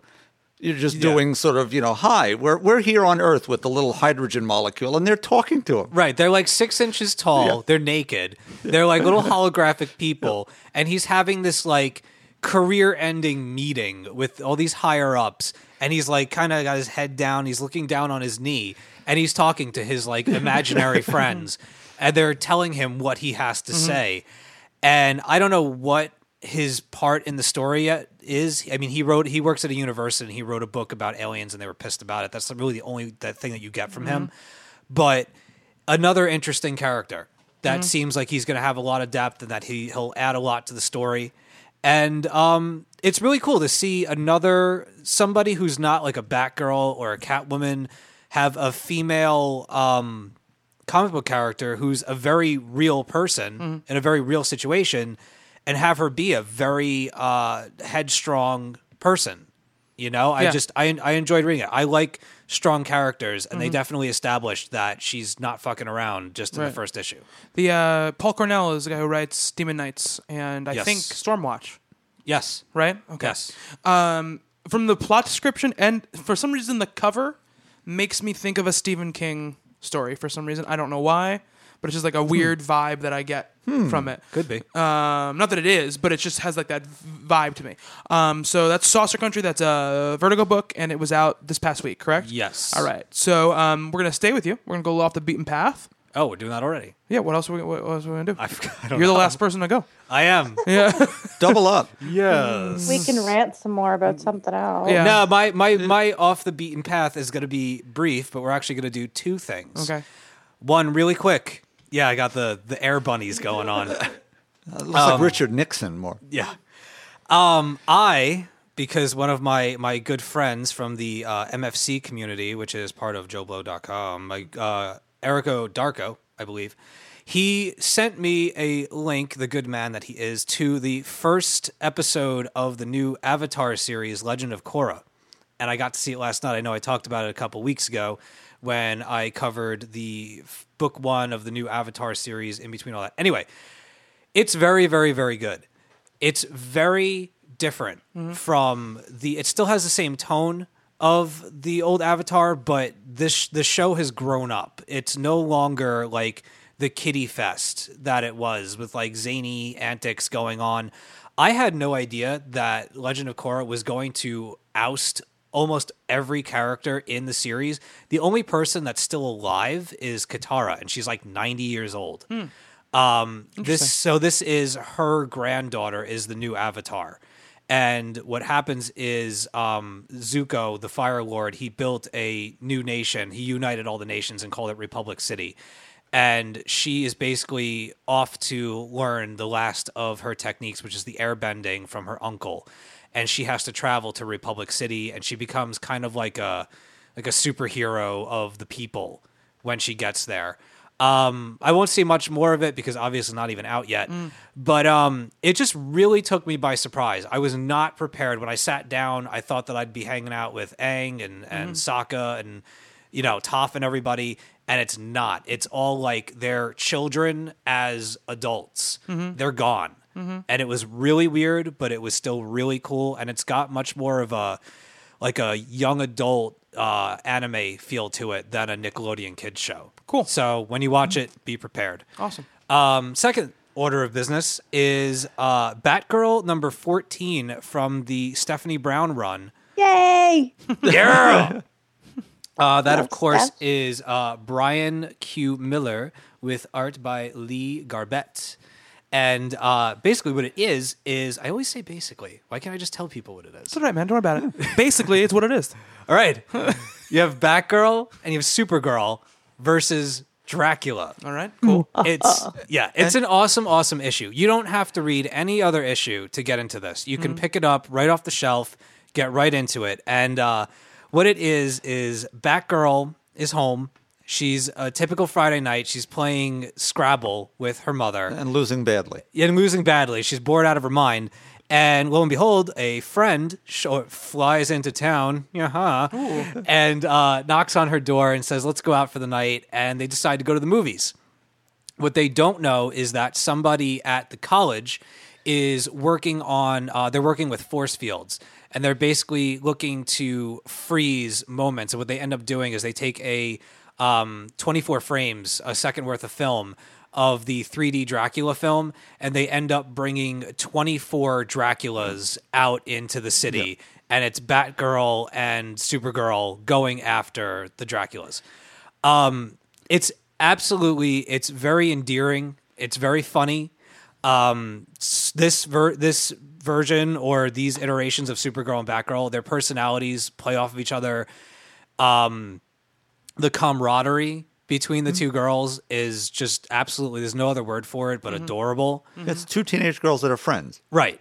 And they talk like teenagers. There's jokes. There's really funny like Batman rips and and puns and all kinds of stuff. My favorite. There's lots of good ones, but my favorite panel in the whole uh, issue is. I think it's Supergirl. There's, Dracula's in one of those photo booths where they take the four pictures, like you put in your five dollars, Yeah, whatever yeah, yeah, yeah. astronomical amount that AKA they a charge. photo booth. Yes, a photo booth. Jesus. See if I ever take a picture with you. Well, no, you just said photo booth, like, and then you explained it. They might not. They people have not used them in a long time. When's the last time you were in one of those? like uh, two or three years ago. Exactly. It's a while. Anyway, so Dracula's in there. He doesn't know what the hell it is. He's looking around in one panel. The next panel, it's oh, what is this? Yeah, yeah. What is this? And then Supergirl comes in, and she she stakes him with these like special photon stakes or whatever. Um, he he dissipates into nothing, and the last picture is Batgirl and Supergirl like crossing their eyes, sticking out their tongues, giving the peace symbol, just like in the midst of killing all these vampires, still having a really good time and having like a girls' night out. That's what you would do. Exactly. So anyway, um, yeah, it's not so much off the beaten path as it is uh, Batgirl and, and DC and whatnot. Right. But if you can find it, if you could find it online, if you can grab it from one of your local shops, um, you don't need to. Uh, you don't need to read anything else to enjoy it. It's tons of fun. Uh, again, Batgirl number fourteen of the Stephanie Brown run. Find it, read it, love it. And I love the cover for it too. Oh, it's amazing. With it's amazing. 24 Bela Lugosi Draculas hanging around. And Yeah, it's fan- it's fantastic. Jeff And Brown has a special place in my heart. I can't tell if they did. They probably did this on purpose. There's one panel that if you have 3D glasses on, which I dug out my 3D glasses and I looked at it, it actually is in 3D. Oh wow. Yes. Mm-hmm. So, I- yippee True. skippy. I think it'd be refreshing if Batgirl and Super going out for a night and something crazy didn't happen. yeah, That'd be a crazy comic book because True have a random story. cappuccino and he would figure Yeah. that if they got together, and something crazy would happen. Is it Kara still? It's Kara Zor-El, right? Supergirl. Yes. It is right. Okay. Um, which okay. one? Who knows? Well, at yeah, this but point. I, yeah, but she's called Kara Zor-El. Yes. Okay. that's, what, that's what I wanted to know. All right, so that's it for off the beaten path. Um, we're gonna take a little bit of a break, and we'll come right back to talk about The Walking Dead.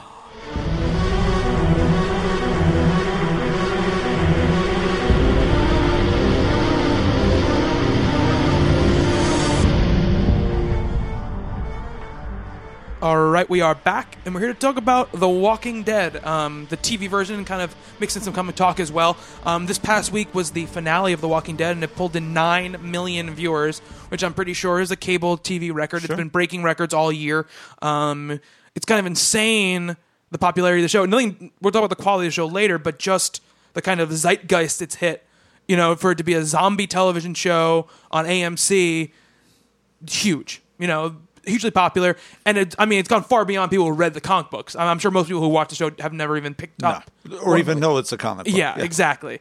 Um, so I figured we should probably. Also, we had a trailer for the game that's coming out as well. That came out this week. Yeah, I saw that earlier. Yeah, it's Telltale, the guys who've done the Sam and Max games, and they did the Back to the Future games and stuff. It would have been nice if they'd actually showed some gameplay or the little bit that yeah, they there was showed. like there was like two seconds of gameplay. yeah, if the the the game looks the the graphic style of it Yeah. is fantastic, but I would have liked if it's just going to be another zombie video game like Dead Island or I think it's gonna be more like adventure game. Like Um, it's a separate story, like from the show and the comics. It's um, focusing on. I think there's um, a ex-convict or something okay, who like finds a kid and they kind of help each other. okay. And I think it's. I think. I think that's what the story is, and it's not somebody who's in the show or the comics. I mean, Separate. The thing I'm more, the thing I this question is that like the gameplay stuff is like, is it going to be like a point and click adventure like most of their stuff, or is it going to be like Jurassic Park game that came out, which was kind of reviled by a lot of people. I never played it, but something Um, like that. huh? yeah. So I don't know. If, I don't know. We have no idea. But so it's a Walking Dead is a big deal right now, and we're all we've all seen at least some of the show. And I thought it'd be interesting to talk about this because we had the finale, and don't worry, we're not going to spoil the finale for you. We're not going to get into specifics. Um, this is more a discussion about Stephanie and I um, have watched the entire run, and we we've seen through the finale. Correct, Stephanie? Yep. Yep. Steve, you watched up to the mid-season finale. Yeah, I, I've seen all of season one and half of season two. and Bob kind of checked out after like three episodes Three of the first episodes, of the yeah. first season. So we have an interesting dichotomy here, and I think it kind of covers kind of several different um, viewpoints on on on this Mm-hmm. show, right? And I kind of want to get into it. Um, so Bob, you checked out before any for anybody. Right. So we'll do this Start in with you. sequence. Why did you stop watching Walking Dead? Um, let me preface it by saying when I saw the show coming on, Mm-hmm. Frank Darabont, who did The Mist, which you I love that movie. and especially the black and white version. People Yeah. should watch it in black and white. Find the double disc set. He's the best person doing Stephen King adaptations of the entire So. I, I was really excited. I went and got from my local comic store the first issue Mm-hmm. so I could sort of get some backstory. And the first issue was is wonderful. Mm-hmm. And I, I start to watch the, the episode, and it's, I don't know, it's 28 days later. Mm-hmm. That's sort of. yeah. It, it, it opens in the same way. Mm-hmm. The actors I wasn't thrilled with, except seeing Michael Rooker. It's always fun. right. I forgot he Um, was on the show. Jesus. Yeah, he got out there in a hurry. Yeah. And it's just having seen Night of the Living Dead, you know, 40 odd years ago, it was just a revisit of all the things I saw before. And people like Romero had done better. And And so a couple episodes in of okay, they're all in a department store and they're hiding under cars and there are Mm. hordes of zombies in the street. Been there, done that, sort of. Okay. And uh, maybe I checked out too soon. Maybe the storyline expanded beyond that, but I Mm. never had the urge then Okay. to go back in. So you were never enthralled with the show at all, not even after the pilot. Wanted to be the first episode. I said I have to watch the second because Mm. I, I owe it to them to watch the second one. Not that they were counting my Nielsen numbers, Right, but yeah. I s- I, should at least watch the second. No, didn't hook me. Okay. Um, Steve, obviously you you t- you stopped watching not that long ago. You plan on catching up eventually, but you didn't feel that need to keep watching. And when, like, why did that happen for you? It happened for me because, well, let me first say that I mean, I love the comics. I've read the compendium, and I have, I think, up to volume twelve of the of the trades. And I just think that when they made the show, it, I mean, I try not to hold it up against the books too much, mm-hmm. but to me, it just it paled in comparison to to the books. And I'm willing to to give something room to move around. Something like True Blood, for example, is radically different from the books, and it become its own thing. But it was still a lot of fun. Right. in the first season. I like True Blood. We're not talking about True Blood, okay? Yeah, That's anyway. for next week. Um, and first season was the best season for the record. Anyway, um, why did I stop watching it? I stopped watching it because I don't watch television. I watch box sets. I don't, or or I download or whatever. Um, I am too much of an erratic person to bring myself to sit down each week. I can't even bring myself to set the DVR. That's how lazy I am about watching television. The only thing that I watched religiously when it was on was uh, Sons of Anarchy. That was it. Okay. Um, but I stopped watching it because I felt like the second season kind of suffered from the same thing that Heroes season two suffered from, where Hiro was in Japan for mm-hmm. like six Yes. or seven episodes. The thing with the, I know we've harped about it before, but with the girl going missing, Yeah. you know, this is a while ago, so I'm spoiling this for you, mm. I hope, people, but she goes missing. Right. And then they wrap that up. They do. Eventually mm-hmm. I do.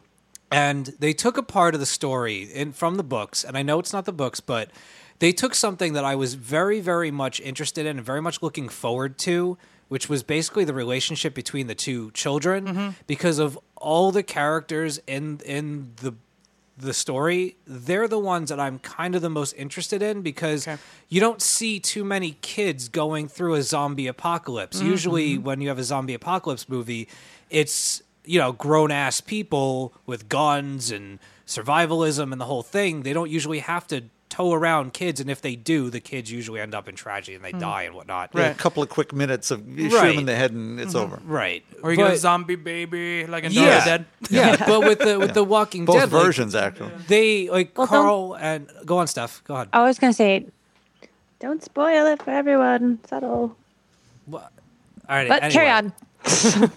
i'm just well no this is this is halfway through the It's season a mid-season so- finale. I mean, Yeah. I'm just saying they took they took an aspect of something that I was really looking forward to away from me, mm-hmm. and when they did that, it was such a radical. There's so many things that were supposed to happen, conversations that would have gone on, or just an aspect of the story mm-hmm. to watch the kids going through this apocalypse that I was interested in, and now it's different. Right.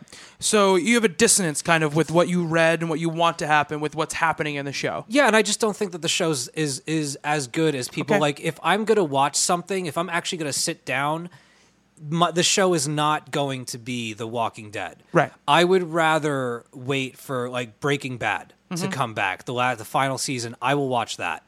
I don't feel the. I've never really liked The Walking Dead all that much. Like I even remember going into the store to buy the season when it came out, Mm-hmm. and I had it in my hand.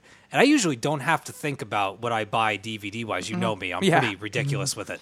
But like, I sat there and I had it in my hands, and I was like, I, I guess. Like when I do that, that's not a good sign, Right. And uh, I don't know. It just it doesn't live up to my expectations, and I, I Lori annoys the piss out of me. Shane's character is a douche. He's still around, and I'm just like, I, I'm I'm really I don't know.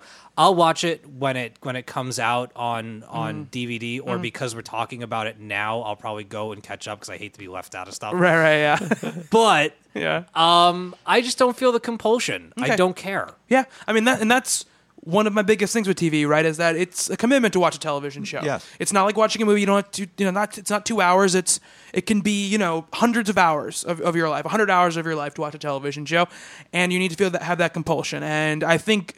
I know a lot of people feel the same way you do, Steve, about that, that losing that compulsion to watch the show.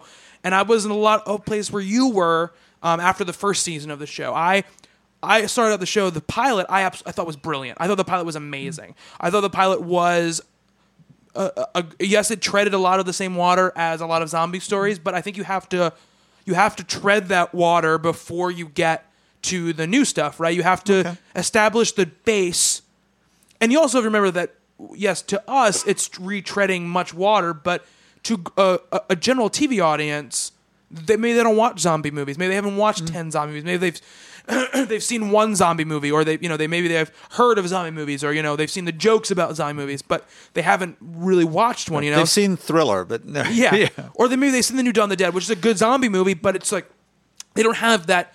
It's just like when you're reading anything, when you're reading a comic book, anything. To us, things become rote and overdone, but to some people, it's the first time they're seeing stuff like this. So I think as a zombie thing, it was done really, really well. Um, and I thought that they, especially in the pilot, they they they hit an emotional center and they made Rick an interesting character who ran to the you know the the man on the way like the man with his kid. And I feel like they established a relationship and really knocked it out of the park. And then I felt like every episode after that it didn't it didn't feel like a television show to me. It felt like okay we're gonna we're, we're making like a hundred hour long movie and this is the first act you know and it's gonna be mm. nine hours long. And um, which is one of the reasons actually why I don't like the way that he had to leave. But Darabont leaving, I don't think is the worst thing in the world for the show because I don't think Darabont quite gets how to do a TV show where moment to moment stuff happens. That was my biggest problem with the show. Okay. Was that I felt like watch a show like Lost, um, which is a sh- show primarily that has is not n- anything like it as far as like what the threat is, but it is people, a group of people stranded in a place where things aren't the way they're supposed to be, right? Um, Lost, whatever you feel about how where Lost went, the brilliance of Lost was that they made the this they had like the sci-fi element that was interesting, but all the character stuff was the reason to watch the show was what are the characters going through, what's going on. The Walking Dead tries to do that. It tries to go, you got to care about Rick, you got to care about Shane, you got, but those character moments to me for the first season didn't pay off. You know, No, it didn't seem like good drama. Even the No. three I saw, it just d- No. wasn't paying off at all. Well, Um, I think sometimes it's hard to kind of get in on what they're feeling and going through because they don't have flashbacks and things. Mm-hmm. Like you just get to see how they're coping and how they're learning to, you know, adapt to this scenario and they're becoming more, you know, like animalistic in the sense that it's like, you know, kill things or die and Mm-hmm. survival instincts and I mean, like it's just you. They do have a bit of. There has been some backstory, like Yeah. flashbacks, but I I like that about the show that you don't really have. That you only have what's going on with this apocalypse. Right, yeah, and I, I don't need flashbacks, but my thing is, and this is the general idea of the show, you know, just without spoilers, is that I feel like these characters never do, they always do the stupidest thing they could possibly do. It's You- true. They never do, and again, this is again, this is something of my heart. The first season, and a lot with the beginning of the second season, they always do the stupidest possible thing, and I can. I, it feels artificial to me a lot of the time. You know, it felt like we're doing this stupid thing so that we can get into this situation. Because if we did the smart thing, we'd never get into the situation. Yeah, never be in danger, never be a threat. You, you know what I mean? Um, and that kind of brings me up to what I, I did not like the the mid-season finale. I thought it was p- poorly done. I was tired of the, the the Shane stuff. I was tired of the, the them looking for this little girl. I was tired of them being on the farm and nothing happening. That's what I'm talking about. Right. So th- I had a problem with that. Um, I did very much in, like the second half of the season, even though the kind of stupidity still happens. You know, I heard like I didn't even watch the show, and just through Twitter and whatnot, I people were flipping out over like one or two events that had gone on. I don't know what they were. right? There were some big events that happened. There's some really big stuff that happens in the end of the show. I saw the final. Like I know one thing Right. that I, I saw, but um, the character showing up. But beyond that, I just uh, you were saying something. the uh, the the generality of the thing is like my problem with The Walking Dead, and then I'll, Stephanie, I want you to talk about what you think of the show. Um, is that I feel like the episodes are like they're like a forty-four minute episode. Like thirty-five minutes of it is really good stuff, cool, st- amazing makeup work, great action scenes, cool character moments. But there's always like one scene that's just garbage. You know, that just a character does something that I don't Rick talking to uh, Jesus. and I can't whatnot. understand. See, I don't mind that stuff, but I can't understand why a character would act this way, and then it kind of takes me out of a little bit. Stephanie, what is your kind of overall opinion of the show? Um, well, first of all, I just wanted to say something about like your comment to the stupidity of the people. Mm-hmm. Like, I I hate all of the characters, like all of them. I, I do agree. not like any of them at all. What about And Glenn? I, actually, that's a lie. I do like Glenn, but Glenn- I hate everyone else. And like, there's um there's something that goes on with Andrea, and she wants to learn how to shoot, and she's like a really big part of the comics, and her ability to sort of adapt to killing zombies, and they've made her into this like really odd, horrific character that I just freaking hate. And Lori's like. Yeah, you shouldn't learn how to shoot because you need to help us with the laundry and you should leave that to the men.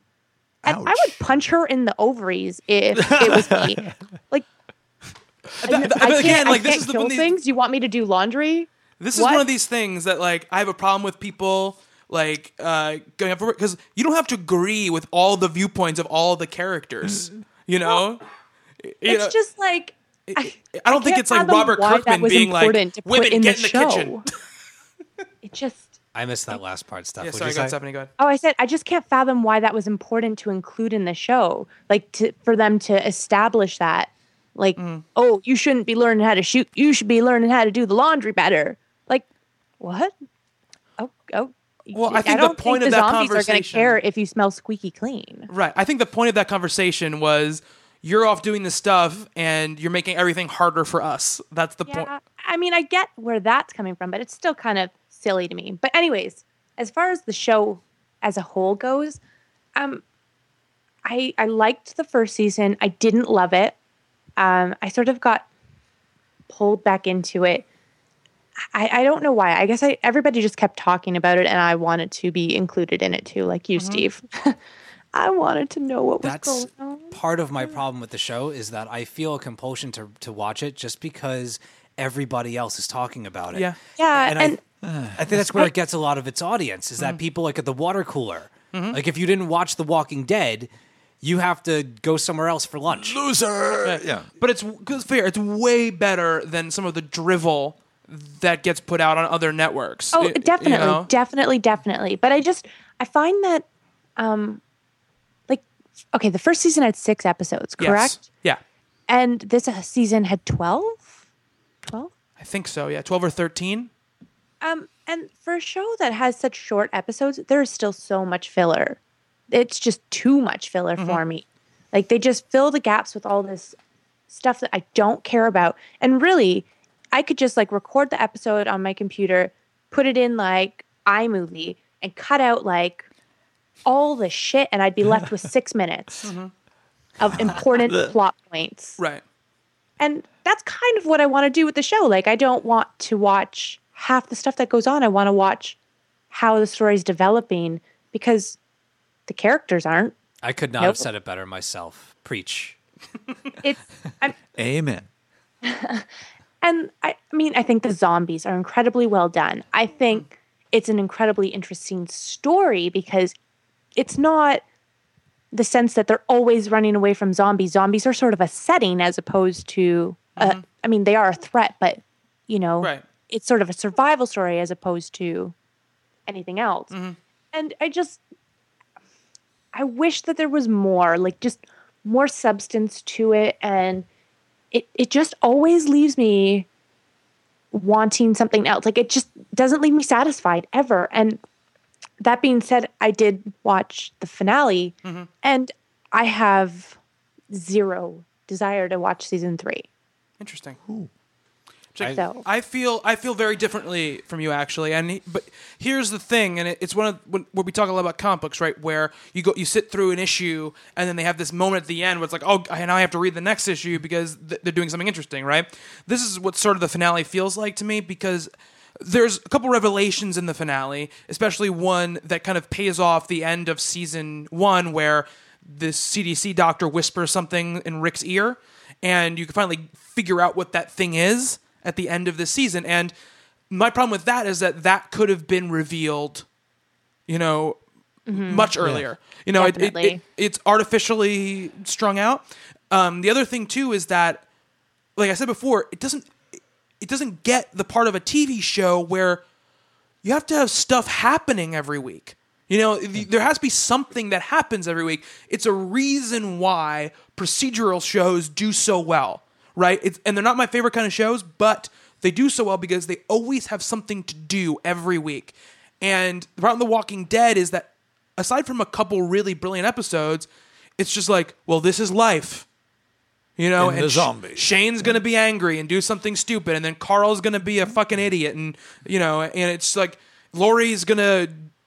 Lori does some stuff that just no no adult So human stupid. being would do those things. she's so stupid. At least with the kid, you're like, well, he's a kid.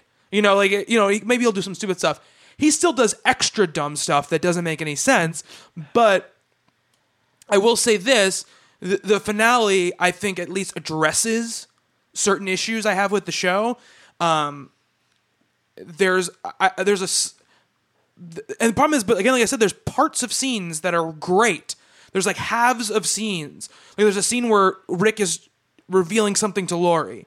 And the half of that scene is brilliant. The other half of the scene, like the way she reacts to what she's told, is completely stupid. You know, there's a scene around a fire that R- Rick has a really good speech, but what leads him to have that speech is people acting like fucking idiots. You know, it's like it, it's just you know, it, it's it- it's all this stuff that I don't understand how you sit down and and all I can think is they go, okay, we have to get to this point. The plan for this show was to get from this point to this point. We have to fill in these episodes.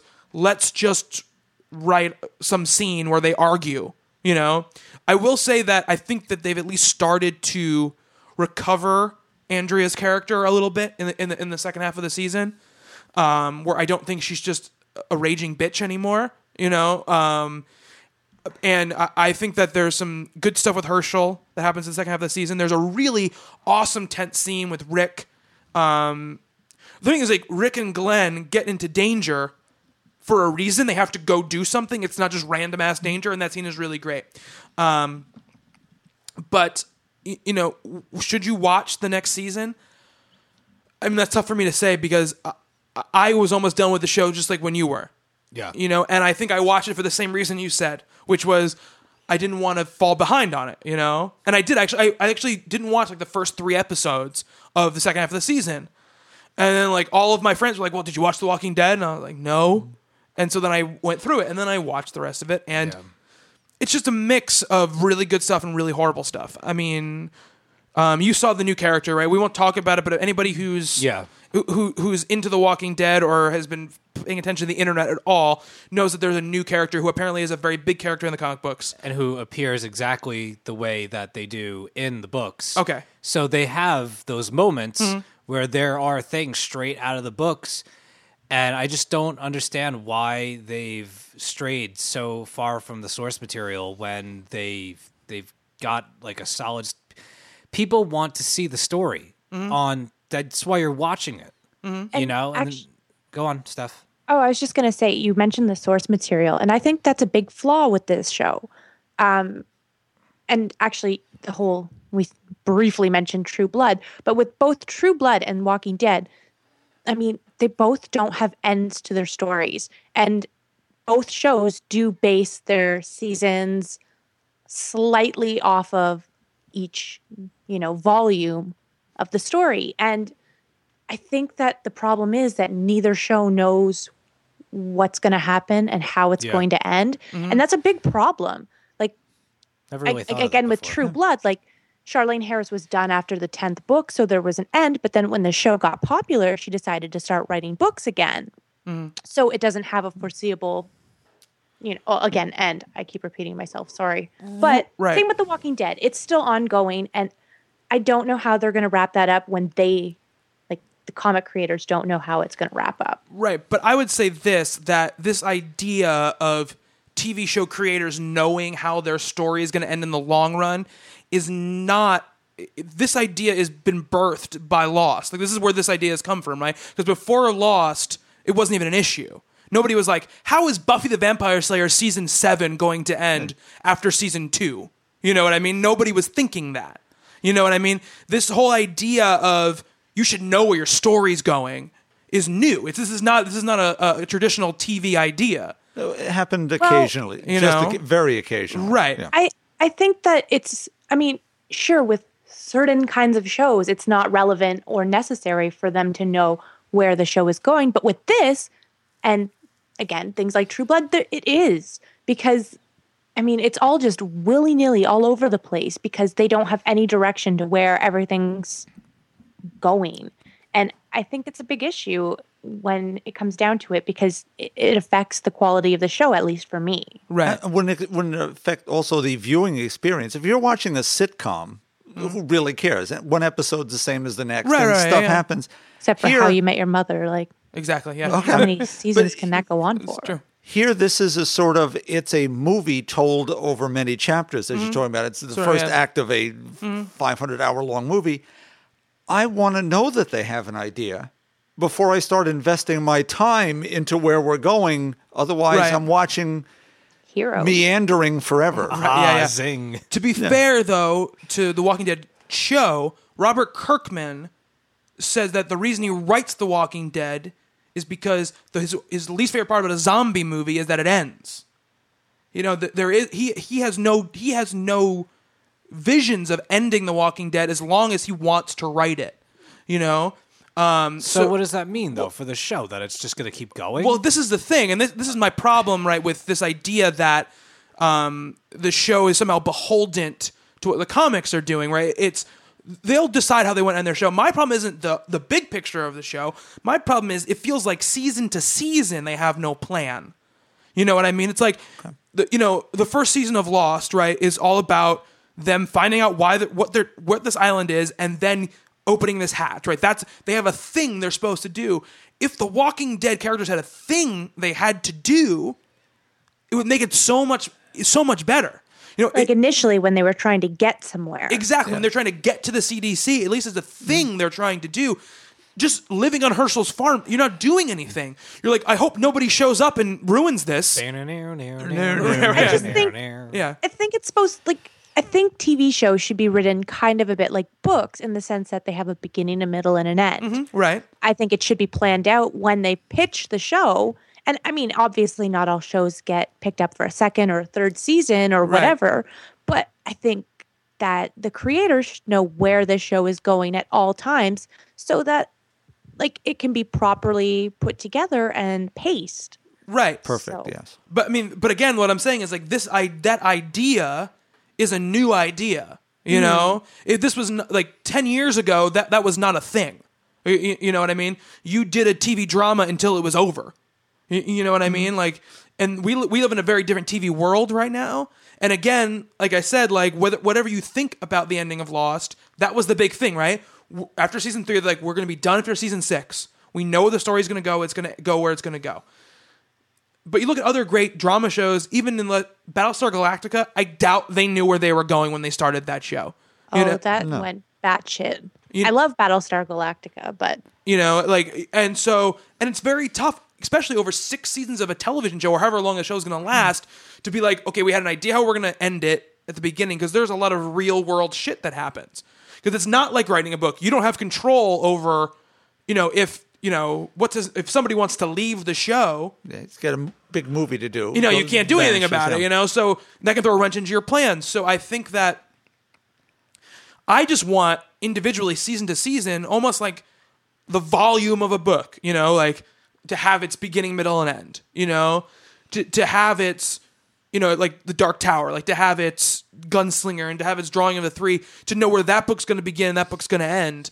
I don't need them to know where the show's eventually going to end because I kind of like the creative idea of we're going to going on the thing with these characters and we're going to figure out where they're going, you know, but that's my main problem is season to season, I feel like they're meandering. Y- You know, why are we at Hershel's farm, except for budgetary reasons, the entire year?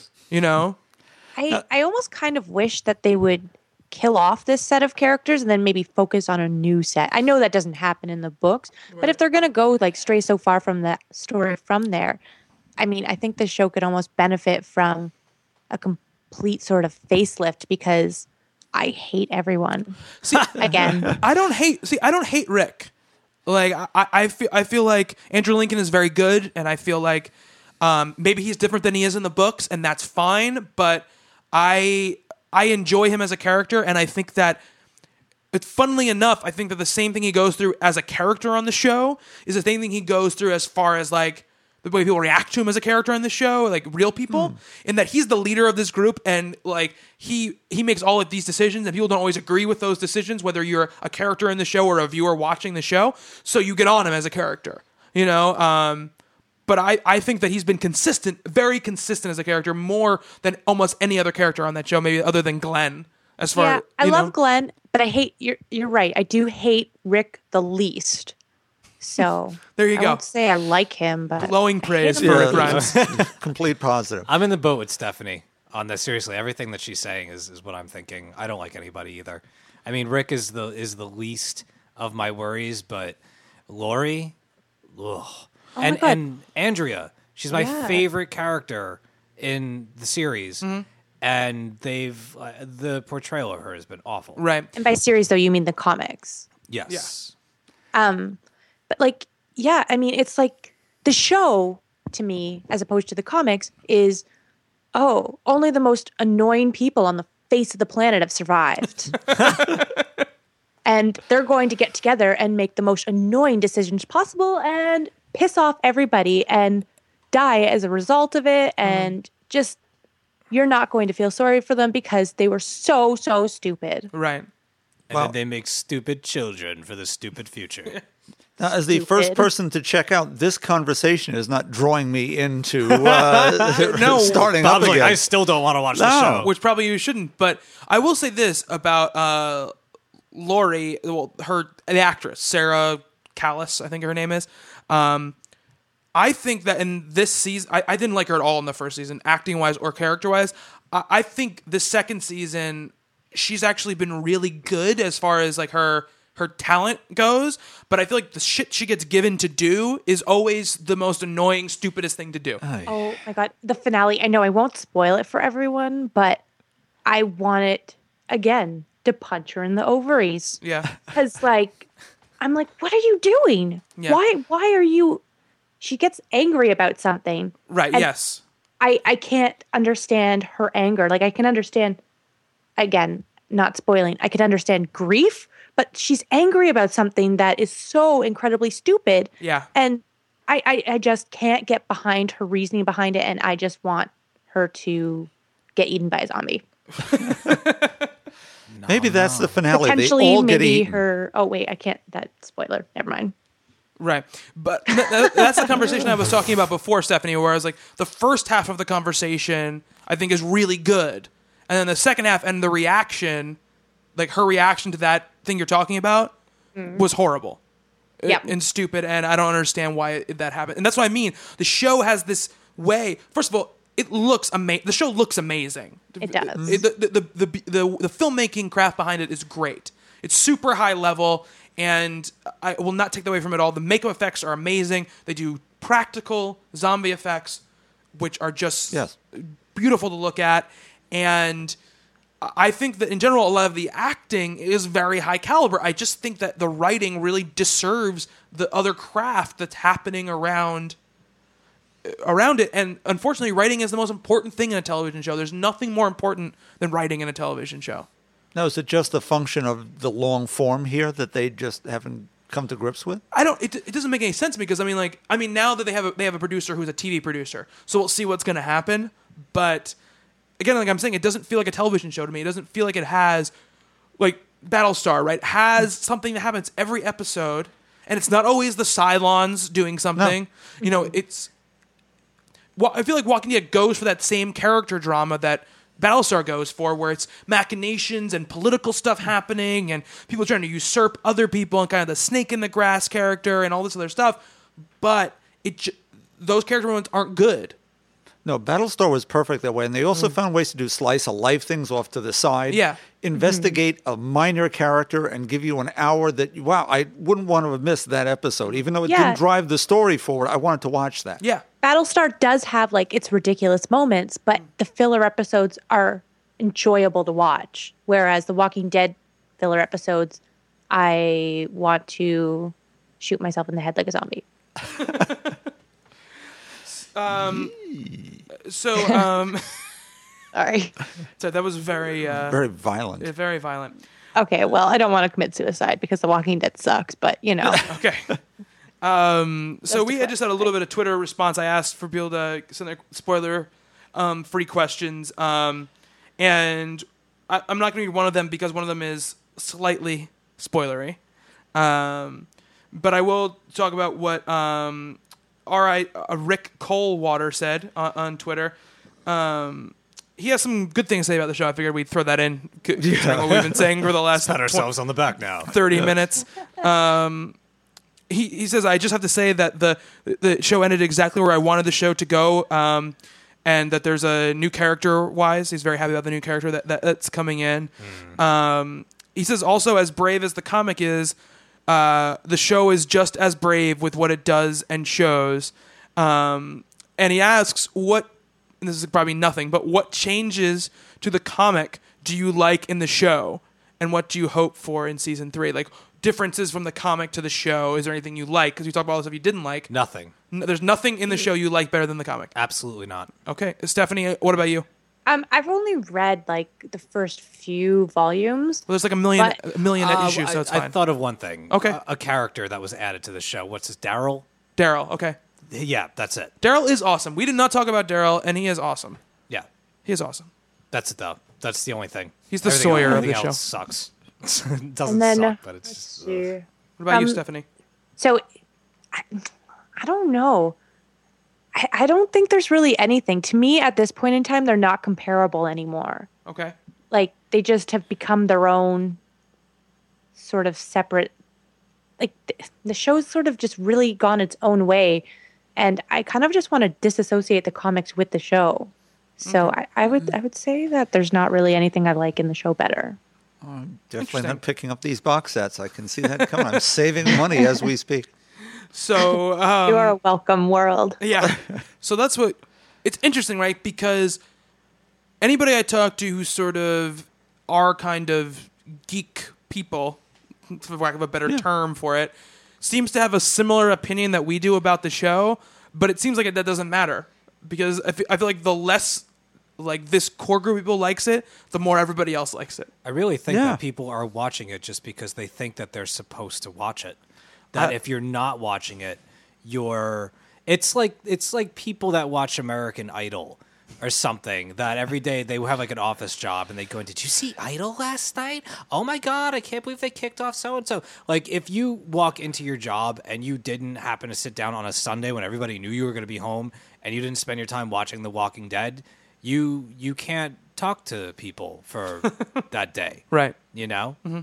Like i've had that hmm. happen with other shows in the past where it's like did you see blah blah blah i'm like i don't watch that show Right. and i was ostracized i was mm-hmm. done That should be a promo for the show. Like have somebody in the office like sitting in the corner crying and Yeah. being like, I didn't watch The Walking Dead my first week here, and now I don't have any friends. I had to stay off Twitter and Facebook because the last two weeks it got spoiled for me. So I just stayed off of it for like a day because I couldn't watch it the day it was out.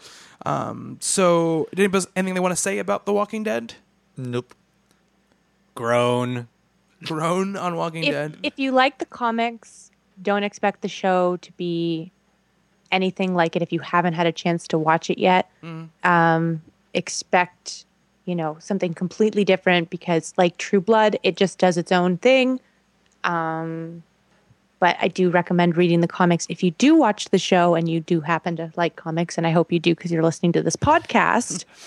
um, because they're worth checking out and they're very different. And uh, I mean, again, worth checking out. They're very good. I like. I I do enjoy the comics a great deal. So I think I might just have to stick with that. Here's a tip for you: in two weeks, watch Game of Thrones. Oh, absolutely. Game of Thrones. Which Can't even is wait. I can't exactly like the book, by the way. If you if you guys read the books, but Noise. All right, here we go. So that's it for our topic of The Walking Dead. We're going to go on to this week's releases. Um, from Boom Studios, we have Darkwing Duck number 14. We have Peanuts number 3. We have Planet of the Apes number 12. And we have Steed and Mrs. Peel number 3. Um, from Dark Horse, we have BPRD Hell on Earth The Long Death number 2. That's quite a title. It is. It's a long title. Dark Horse presents number ten. Um, Goon number thirty-eight. Ragemoor number one. Ragemoor. Star Wars: Dawn of the Jedi Force Storm number two. Star Wars: The Old Republic Volume Three, which is a trade paperback. So on to DC. We have Batman number seven. Oh yeah. We have Batman Beyond Unlimited number two, which Steve you loved. Blippin. What was it? Something. It was terrible. I hated that book. We have Batman Odyssey Volume 2, number 6. We have Birds of Prey, number 7. Blue Beetle, number 7. Captain Atom, number 7. Catwoman, number 7. Yay. DC Universe Presents, number 7. Diablo, number 3 of 5. Oh yeah. We have Dominique Laveau, Voodoo Child, I will be number checking 1. that out. Actually. We have Fables number 115. We have Green Lantern Corps number 7. Hellblazer number 289. We have Justice League number 7. We have Nightwing number 7. Red Hood and the Outlaws number 7. Suicide Squad. Oh, number 6. Sorry, that's the, that's a second printing. Sorry. Supergirl number 7. Yes. We have Thunder Agents Volume 2, number 5, Tiny Titans number 50, Wonder Woman number 7, and Young Justice number 14. Um, Dynamite, we have Army of Darkness number 2. We have George R. R. Martin's Game of Thrones number 3. We have Kirby Genesis, Kirby Genesis Silver Star number 4. We have RoboCop Road Trip number 4. Yes. Vampirella, number 15. And Zorro Rides Again, number 9. Zorro. Um, we have from IDW, we have Ghostbusters, number 7. We have Infestation 2, Teenage Mutant Ninja Turtles, Still number not 2. interested. Memorial, number 4. We have Monocyte, number 3. Fuck yeah. Which is a review on the site at talkingcomicbooks.com. absolutely awesome book. Uh, Rocketeer Adventures 2, number Yay. 1. Smoke and Mirrors number one, Snake Eyes number eleven, Star Trek of Legion of Star Trek Legion of Superheroes number six, That should be wonderful. um, Stephen King and Joe Hill's Road Rage Throttle number two. Um, Image we have Darkness number one hundred one, we have Hack Slash number fourteen, we have Heart number four hundred four. We have Near Death number six. We have No Place Like Home. Yes. Number two.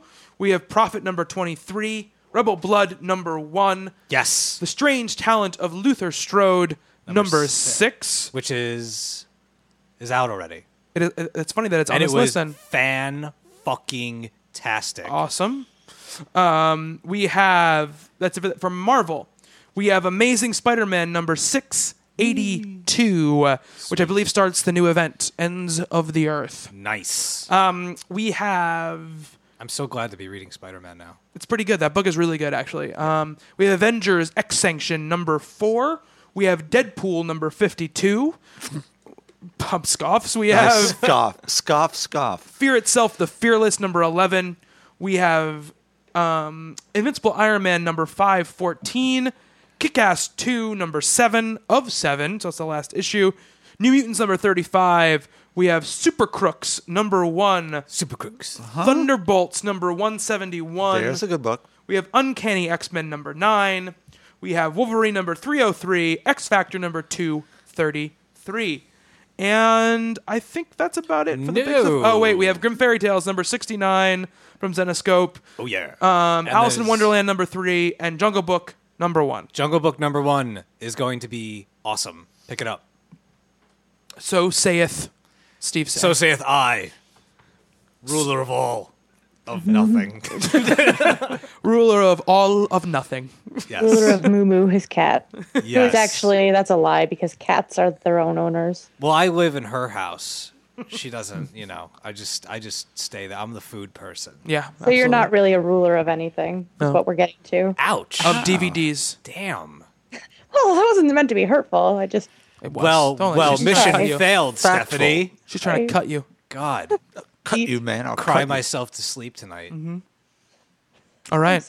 I don't have anything witty to say. Way to end the podcast on a happy note. Yeah, very happy. Yeah, good Everybody? job, Steph. All right. So, um, oh, you should probably know where to get in touch with us. So, if you want to email us, info at talkingcomicbooks.com, at, on Twitter at Talking Comics. Uh, go to the website, talkingcomicbooks.com, for reviews, previews, features. Um, Bob has written a couple of very uh, good pieces in the last couple of Oh, weeks. gee, thank you. and he And has uh, nice- another one going up this week. So, um, what were you saying, Stephanie? And there's a nice early review of Cabin in the Woods. It's true. Yes, it's a true. The movie nice Cabin review. in the Woods. And the trailer, but don't watch the trailer, apparently. Yeah, apparently. Stephanie doesn't want you to watch the trailer. That's why she embedded it in her review of Cabin in the Woods. Listen, I don't do things because they're logical. You could be a character on The Walking Dead then. Yes. Oh, well, no. Ouch. burn. Big Oh. insult.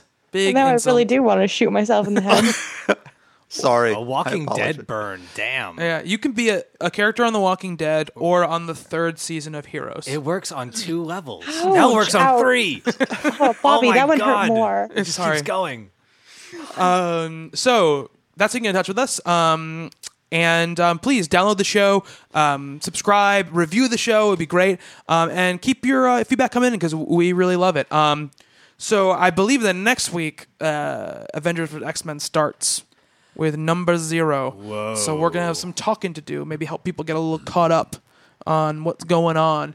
Uh, Bob's the only one who reads Avengers, so he might have to be. Uh, I, I'm loving it so much. I, I know, but you still read it, so I have no choice. it's you, you have a choice. Well, isn't uh, X Sanction 4 coming out today? Isn't that going to be like the precursor to all that? Yeah, it's a lead into it. Absolutely. Yeah, Okay. yeah. The, the, the events happening in X Sanction are very much about what's going to Just happen. in time. Just in time. Sounds like a superhero name. Yes, it does. Just in time. Just in time. Um, all right, so that's it for talking comic books for this week. For Steve, See ya. Bob, Aloha. and Stephanie. You stole what I was going to say. God. All right. Toodaloo. I have been Bobby. Until next time on Talking Comics, to be continued.